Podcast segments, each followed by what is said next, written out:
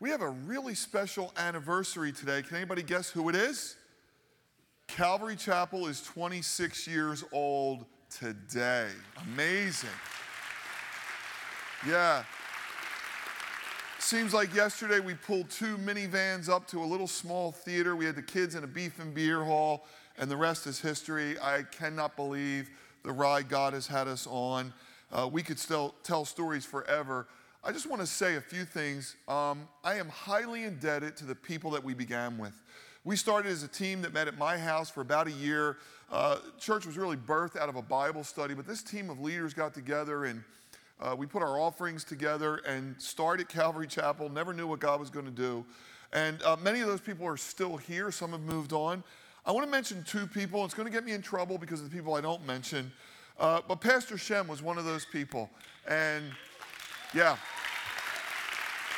And I've always said there's things I don't deserve in my life. Like, I don't deserve my wife. I really don't.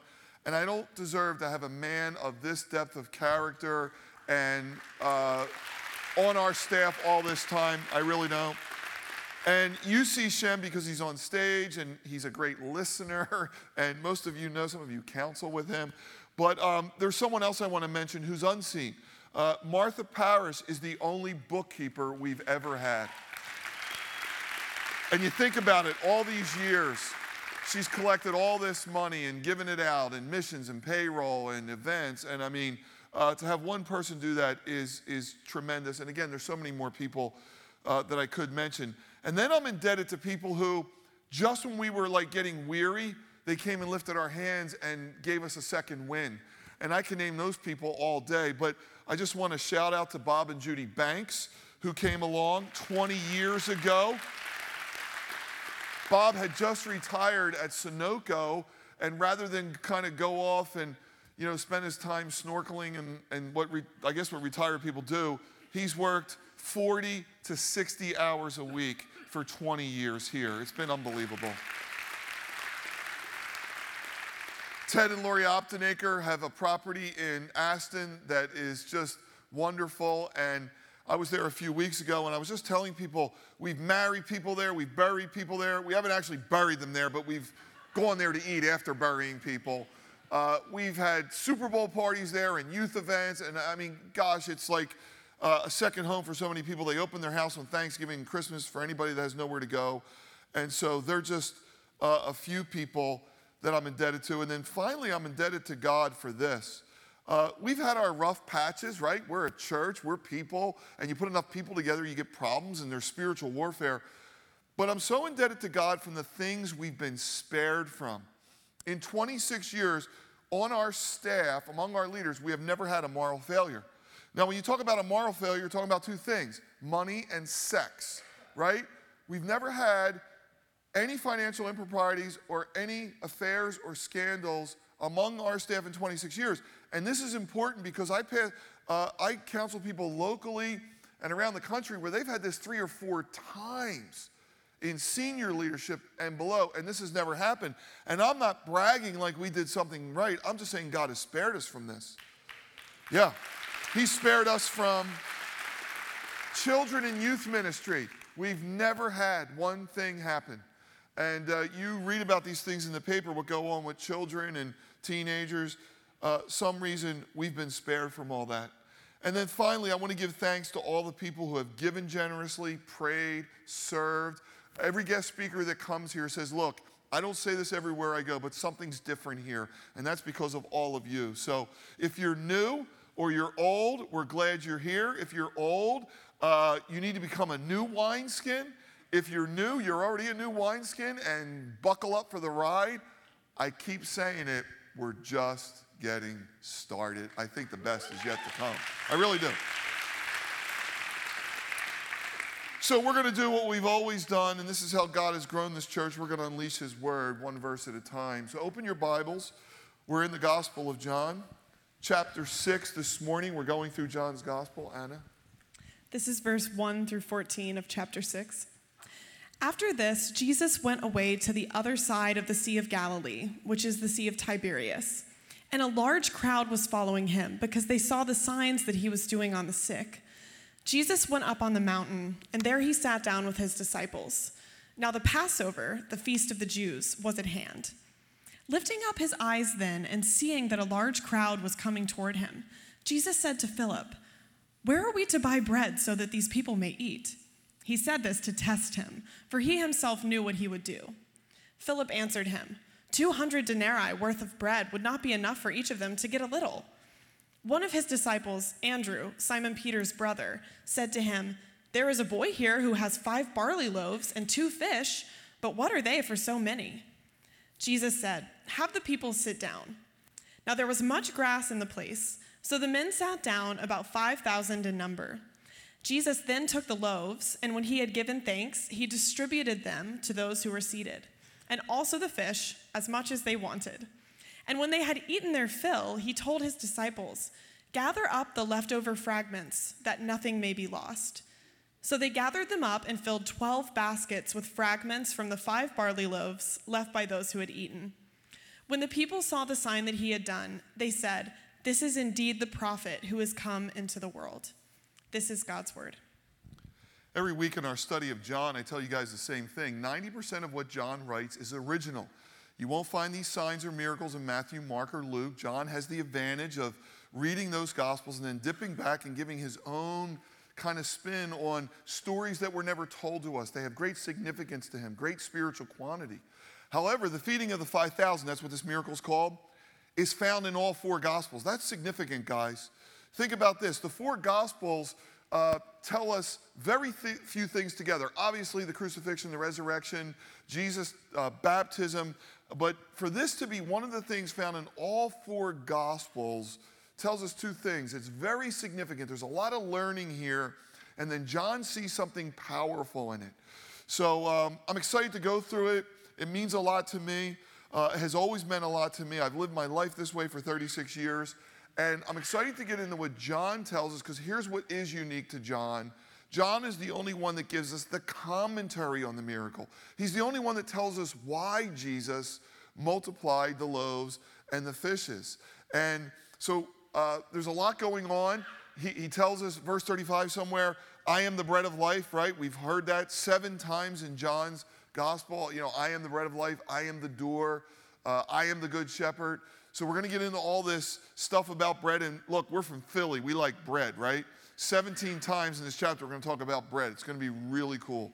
Uh, we're going to talk about the last day. Jesus said, "I'll raise him up on the last day." What does that mean?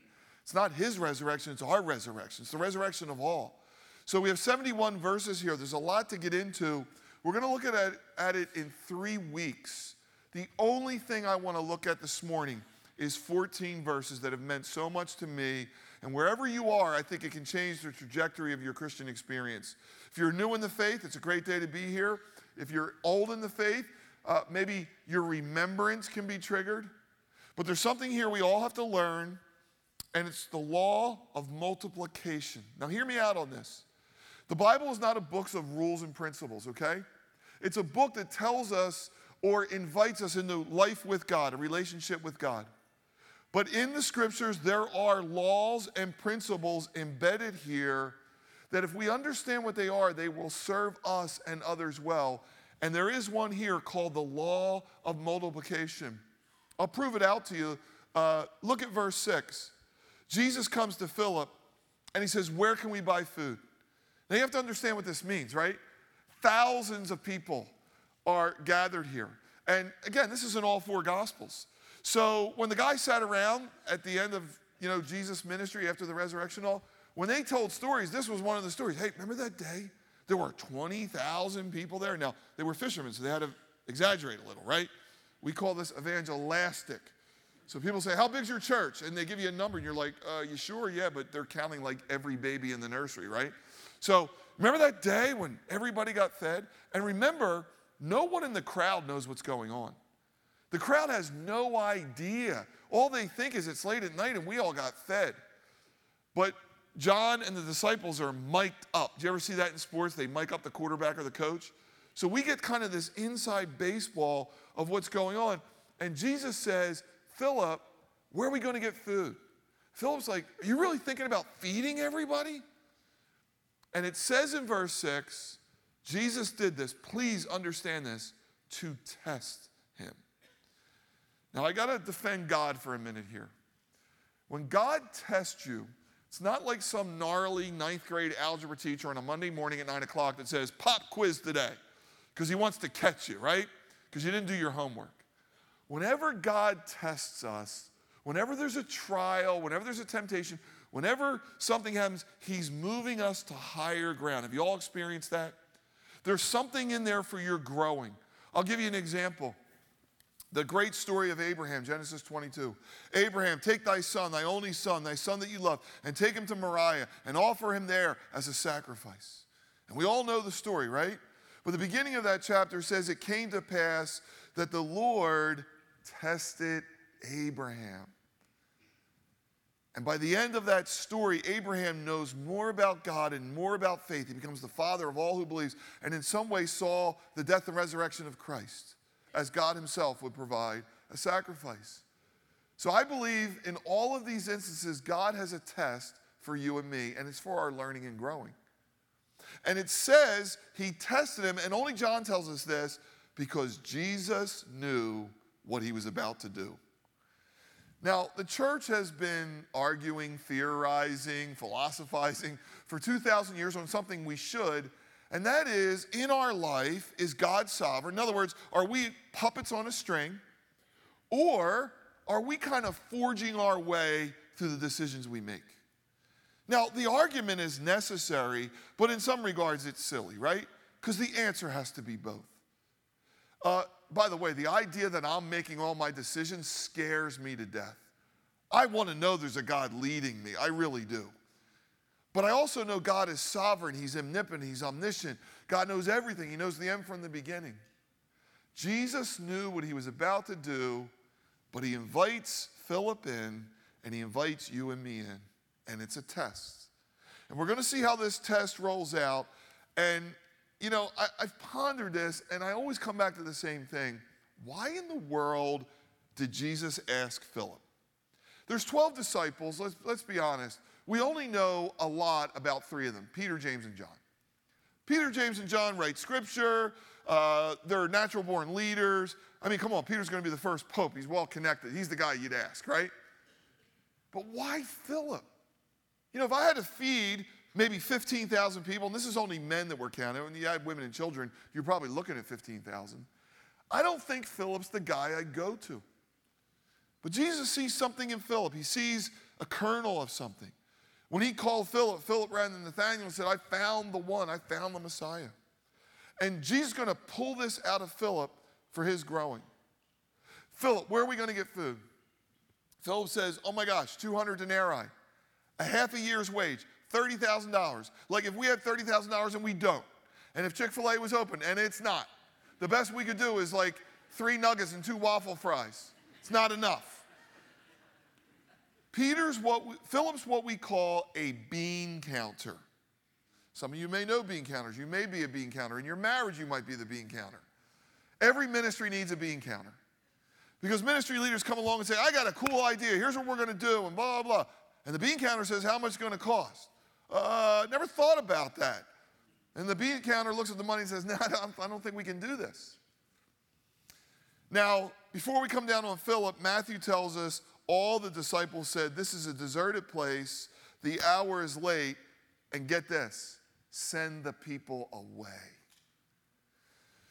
Now, I've read a lot about leadership. I lead, and one of the most frustrating things about leadership is this. Leaders carry vision. That's their D N A.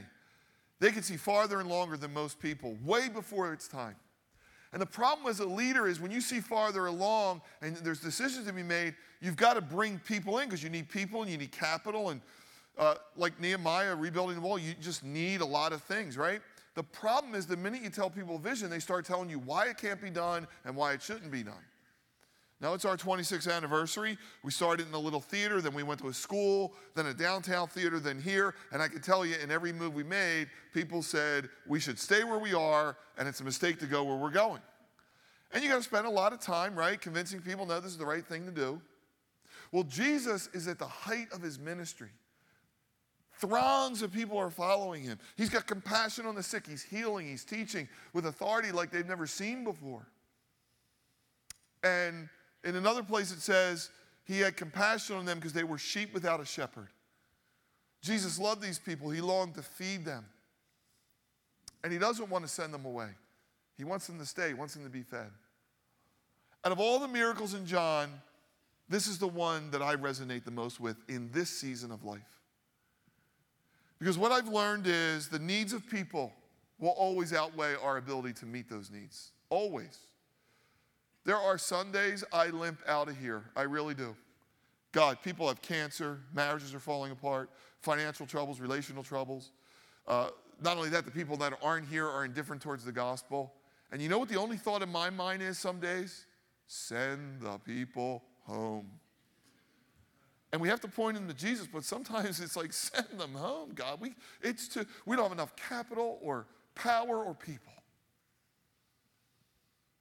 Now, Andrew comes along, and Andrew says, I got an idea. And every other disciple will say, Andrew, don't say it, don't say it, don't say it, don't say it. He goes, I got an idea. I found a kid over here with five loaves and two fish. And the other disciples are like, are you kidding me? In fact, he's laughing at himself because he says it. He says, but what are these among so many? Like, what are we going to do, get our pen knives out and cut up all the fish and loaves? And the, like, it's, it's a ridiculous idea, obviously.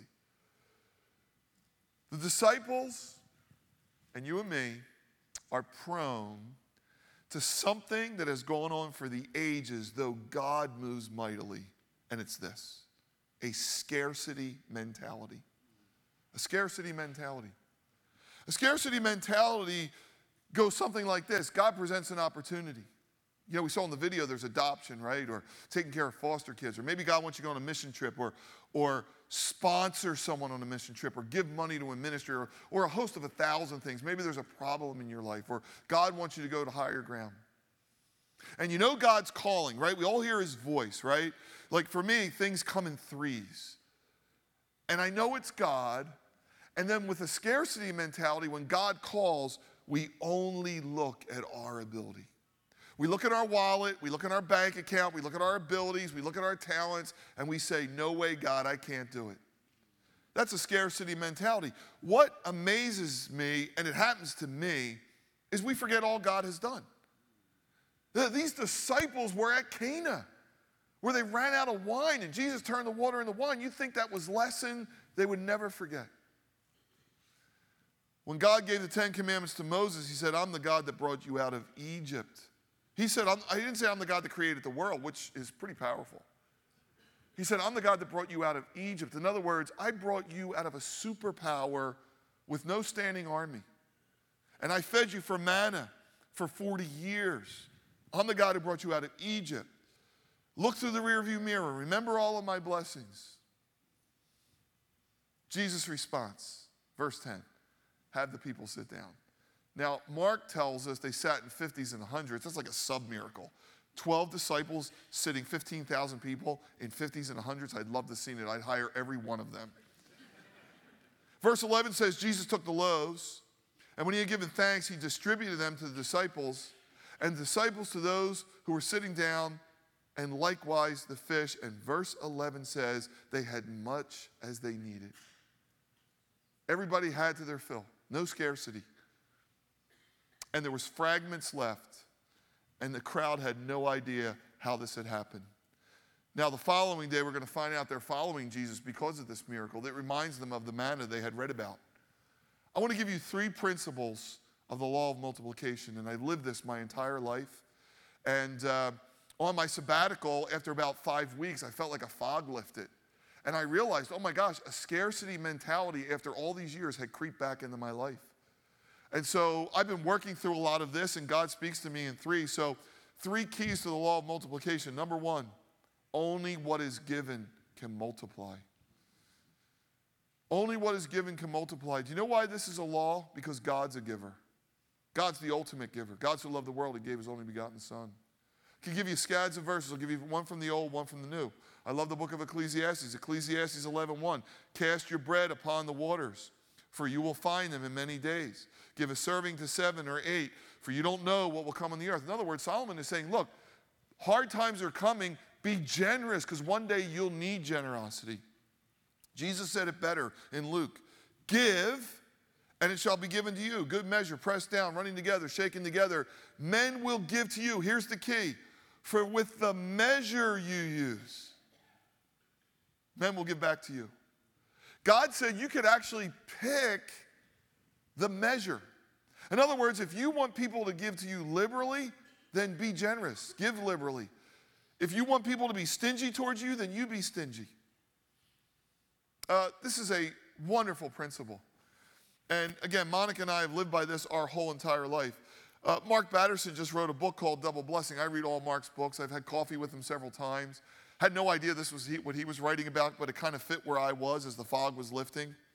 And Mark's like an infectious guy. I was down at uh, Ebenezer's Coffee House, National Community Church. They bought a little coffee house uh, about three blocks from the Capitol, because where are you going to buy land for a church in Washington, D C, right? So they, so they bought this little coffee house in a gentrifying neighborhood, and they had church in the basement. Today, now they own a dream center where they serve underprivileged children and adults in the D C community. They meet in seven movie theaters on Sunday mornings in the Beltway, and still in that little church on Saturday and Sunday. Uh, Mark thought his books would sell about five thousand copies. He sold way over five million. And he just writes about all that God has done all these years. He writes about Second Corinthians eight, where, if you know the story, Paul comes to the church in Macedonia, well, what we now know is upper part of Greece. And he praises that church for giving liberally and out of their poverty. And he said, since you excel in everything, in faith and speech and knowledge and in uh, love and kindness, now see you excel in this grace of giving. When you become a Christian, you have a closed fist. And when you come to Christ, God opens that fist. And the reason he opens it is because now you now realize everything you have is from God, and everything goes back to God. And watch this, he resupplies.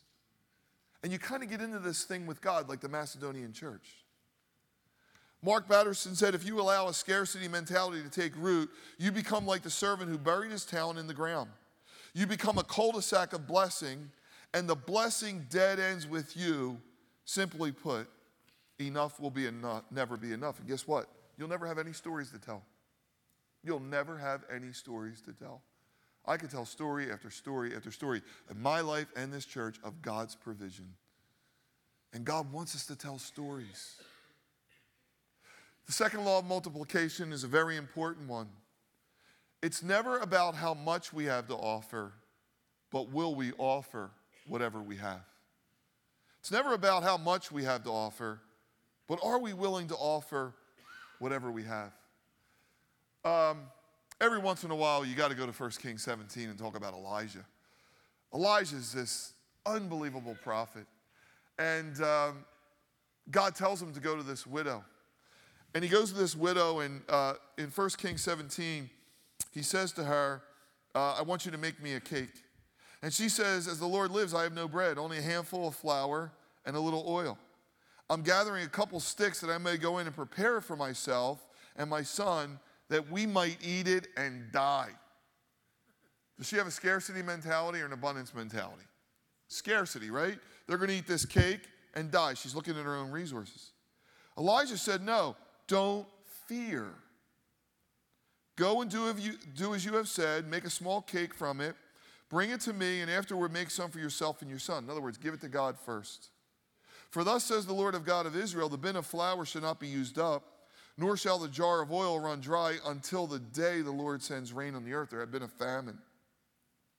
So she went away and did all according to all Elijah had said, and she and her household ate for many days.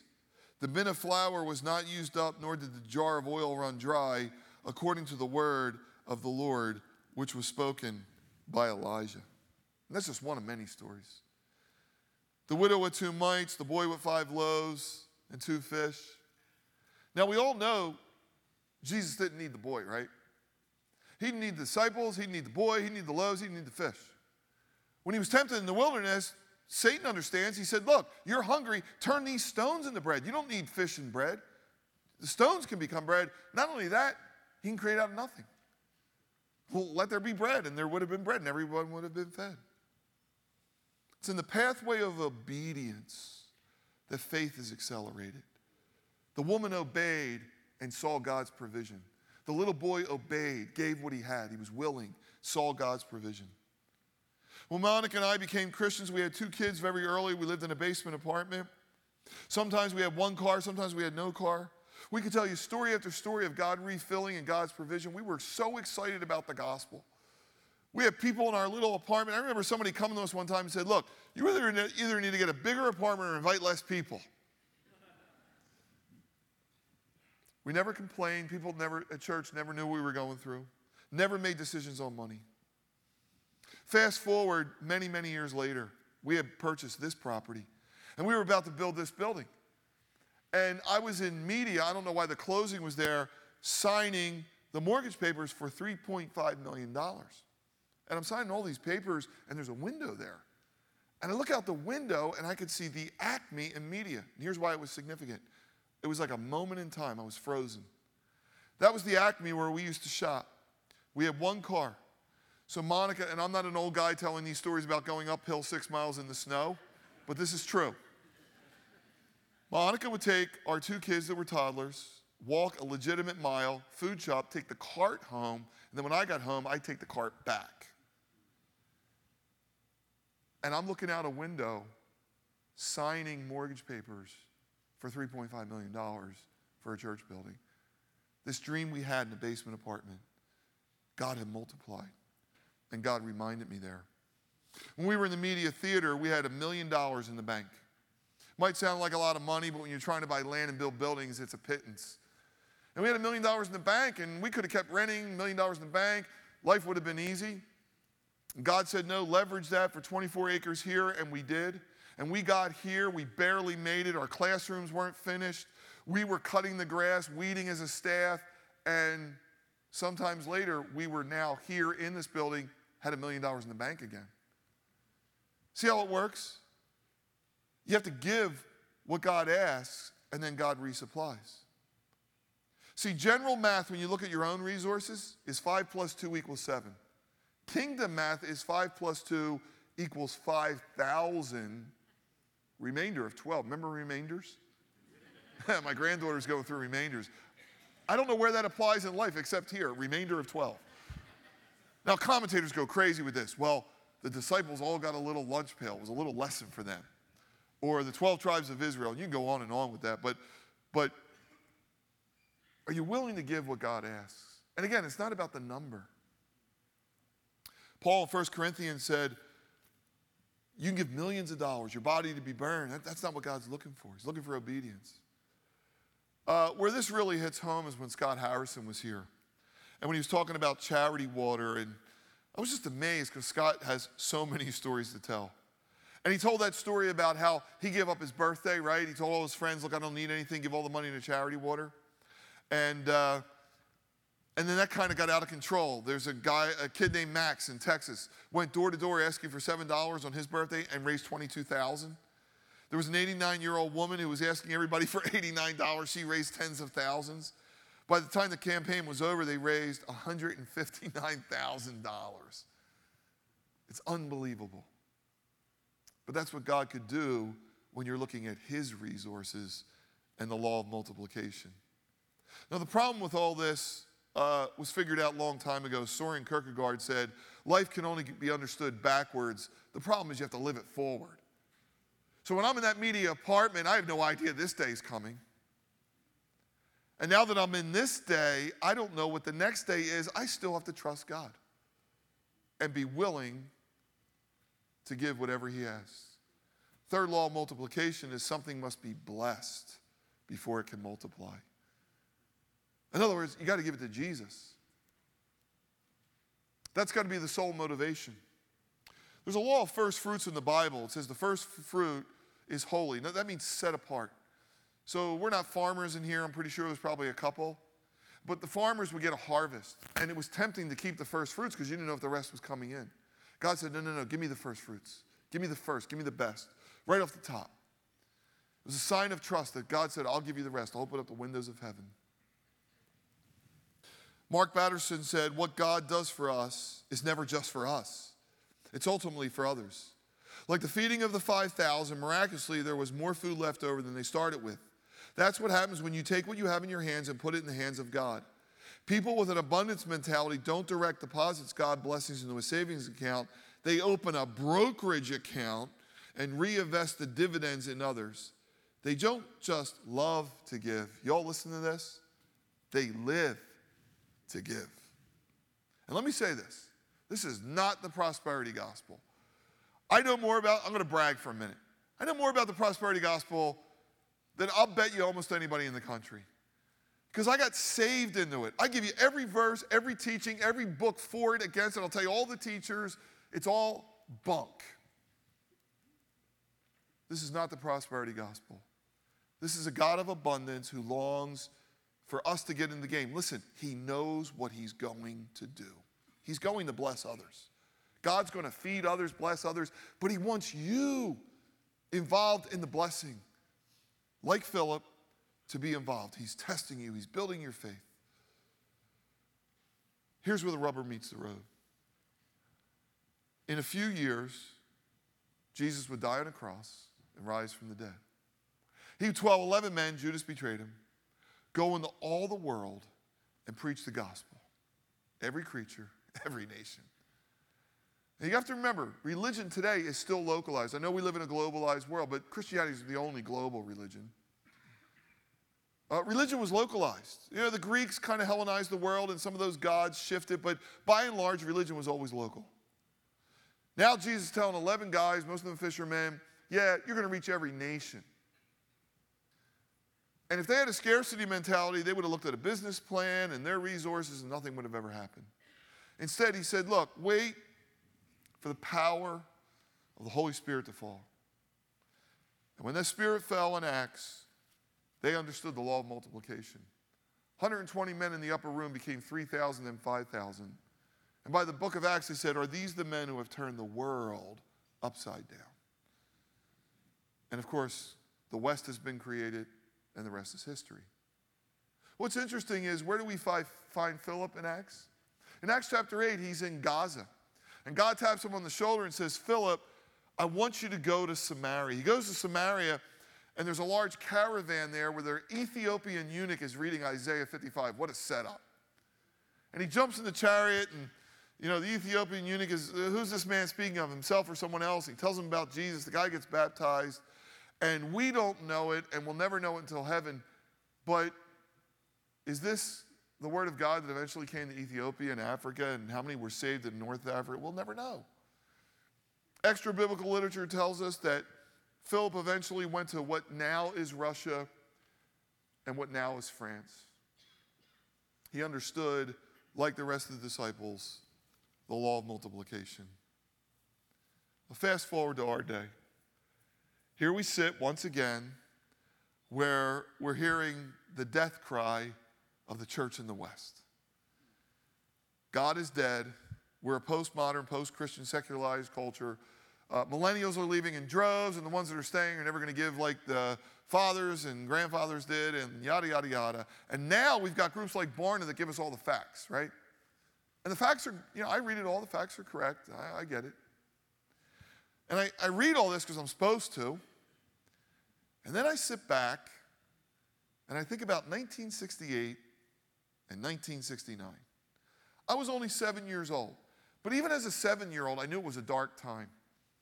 Uh, when I walked the streets of Philadelphia, everybody had long hair, right? It was the, it was the height of the hippie generation. Remember all the painted vans, drugs, Go Ask Alice, uh, Charles Manson had just killed people, Rolling Stones at Altamont, Bobby Kennedy, Martin Luther King were killed, Vietnam was raging, twenty percent interest rates. Now, I wasn't a believer then, and I don't know what church leaders were thinking, but I'm sure they were thinking, this is the end of the church. But can I tell you, God always knows what he's about to do. And he always invites us in. And he invites in a balding, middle-aged man with a church of fifty people called Calvary Chapel, Costa Mesa. who opens his door to the hippies, and it becomes the epicenter of what we know is the Jesus movement. Now listen, the Jesus movement's in Acts, the Jesus movement's now, the Jesus movement's whenever God's doing anything, right? But this is called the Jesus movement. It's one of the great revivals of the last century. And not only what happened at Calvary Chapel, but at Colorado and Chicago with Jesus people and Nashville with Don Finto and, and, and the Catholic charismatics. God blew through the Catholic Church. Look up on the screen at these pictures. These are baptisms at Pirates Cove in Corona Del Mar. I think we have several pictures. This was on Life magazine. The heart of nineteen sixty-eight, nineteen sixty-nine. This is what God decided to do.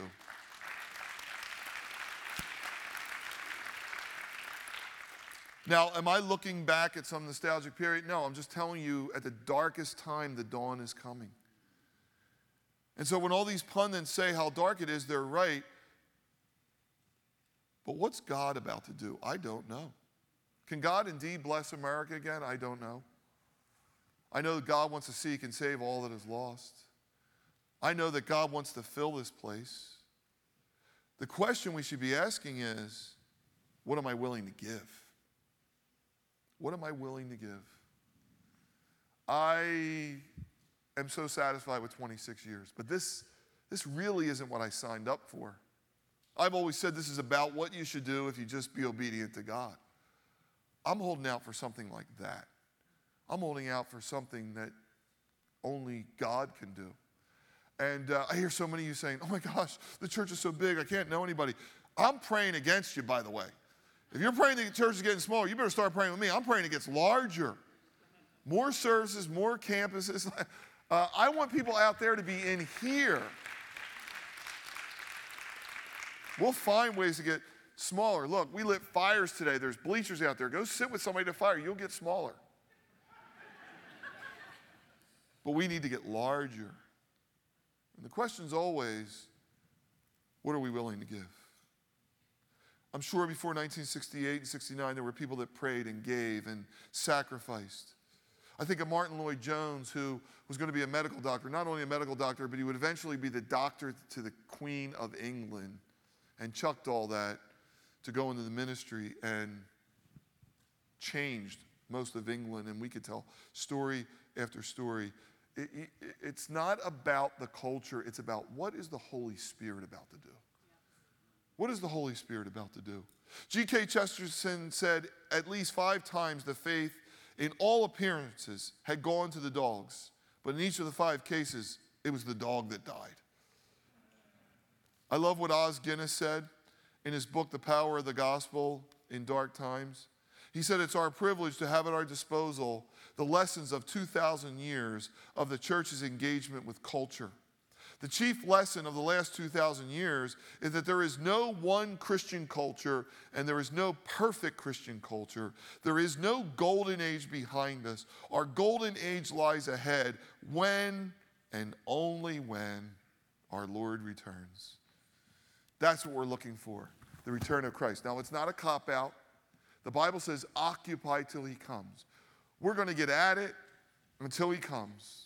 But the golden age we're all looking for is when that sky splits and he returns.